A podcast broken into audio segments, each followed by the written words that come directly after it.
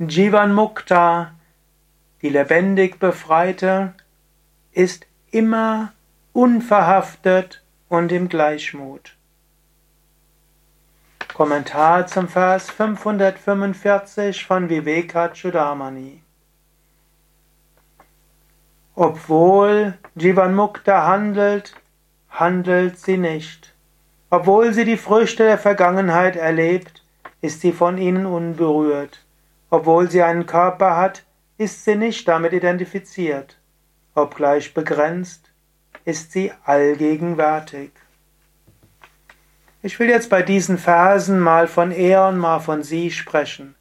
Vom Yoga-Standpunkt aus ist das Selbst in allen Wesen, ob der Meister, die Meisterin, der Jivan Mukta, die Jivan Mukta, alles eins.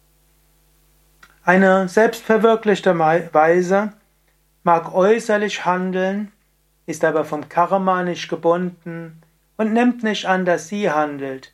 Der Körper handelt, das Selbst macht nichts. Früchte der Vergangenheit mögen kommen. Je nachdem, was die Früchte des Karmas bringen, ist es mal schön, mal weniger schön. Körper mal gesund, mal krank, mal Unfall, mal Erfolg, mal Misserfolg. Es spielt keine Rolle. Eine Jivan Mukta ist von all dem unberührt. Da ist ein Körper, aber du bist nicht der Körper. So ähnlich, du hast ein Kleidungsstück, ein Hemd, aber du bist nicht das Hemd. Wenn dem Hemd ein bisschen Problem hat, dann nähst du es eben. Oder klebst etwas drüber, bügelst etwas drüber. Du bist nicht das Kleidungsstück. So kümmere dich um den Körper, aber du bist nicht der Körper. Du magst begrenzt sein in deinen Fähigkeiten und Möglichkeiten und manchmal darunter leiden, dass du nicht genügend Geld hast, nicht genügend Einfluss hast, dass Menschen nicht tun, was du gerne hättest. Spielt keine Rolle. Du bist das unsterbliche Selbst. Du hast alles, was du brauchst. Ich lese den Vers nochmal.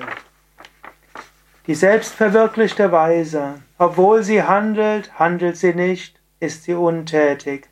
Obwohl sie die Früchte der Vergangenheit erlebt, ist sie von ihnen unberührt. Obwohl sie einen Körper hat, ist sie nicht damit identifiziert. Obgleich begrenzt, ist sie allgegenwärtig.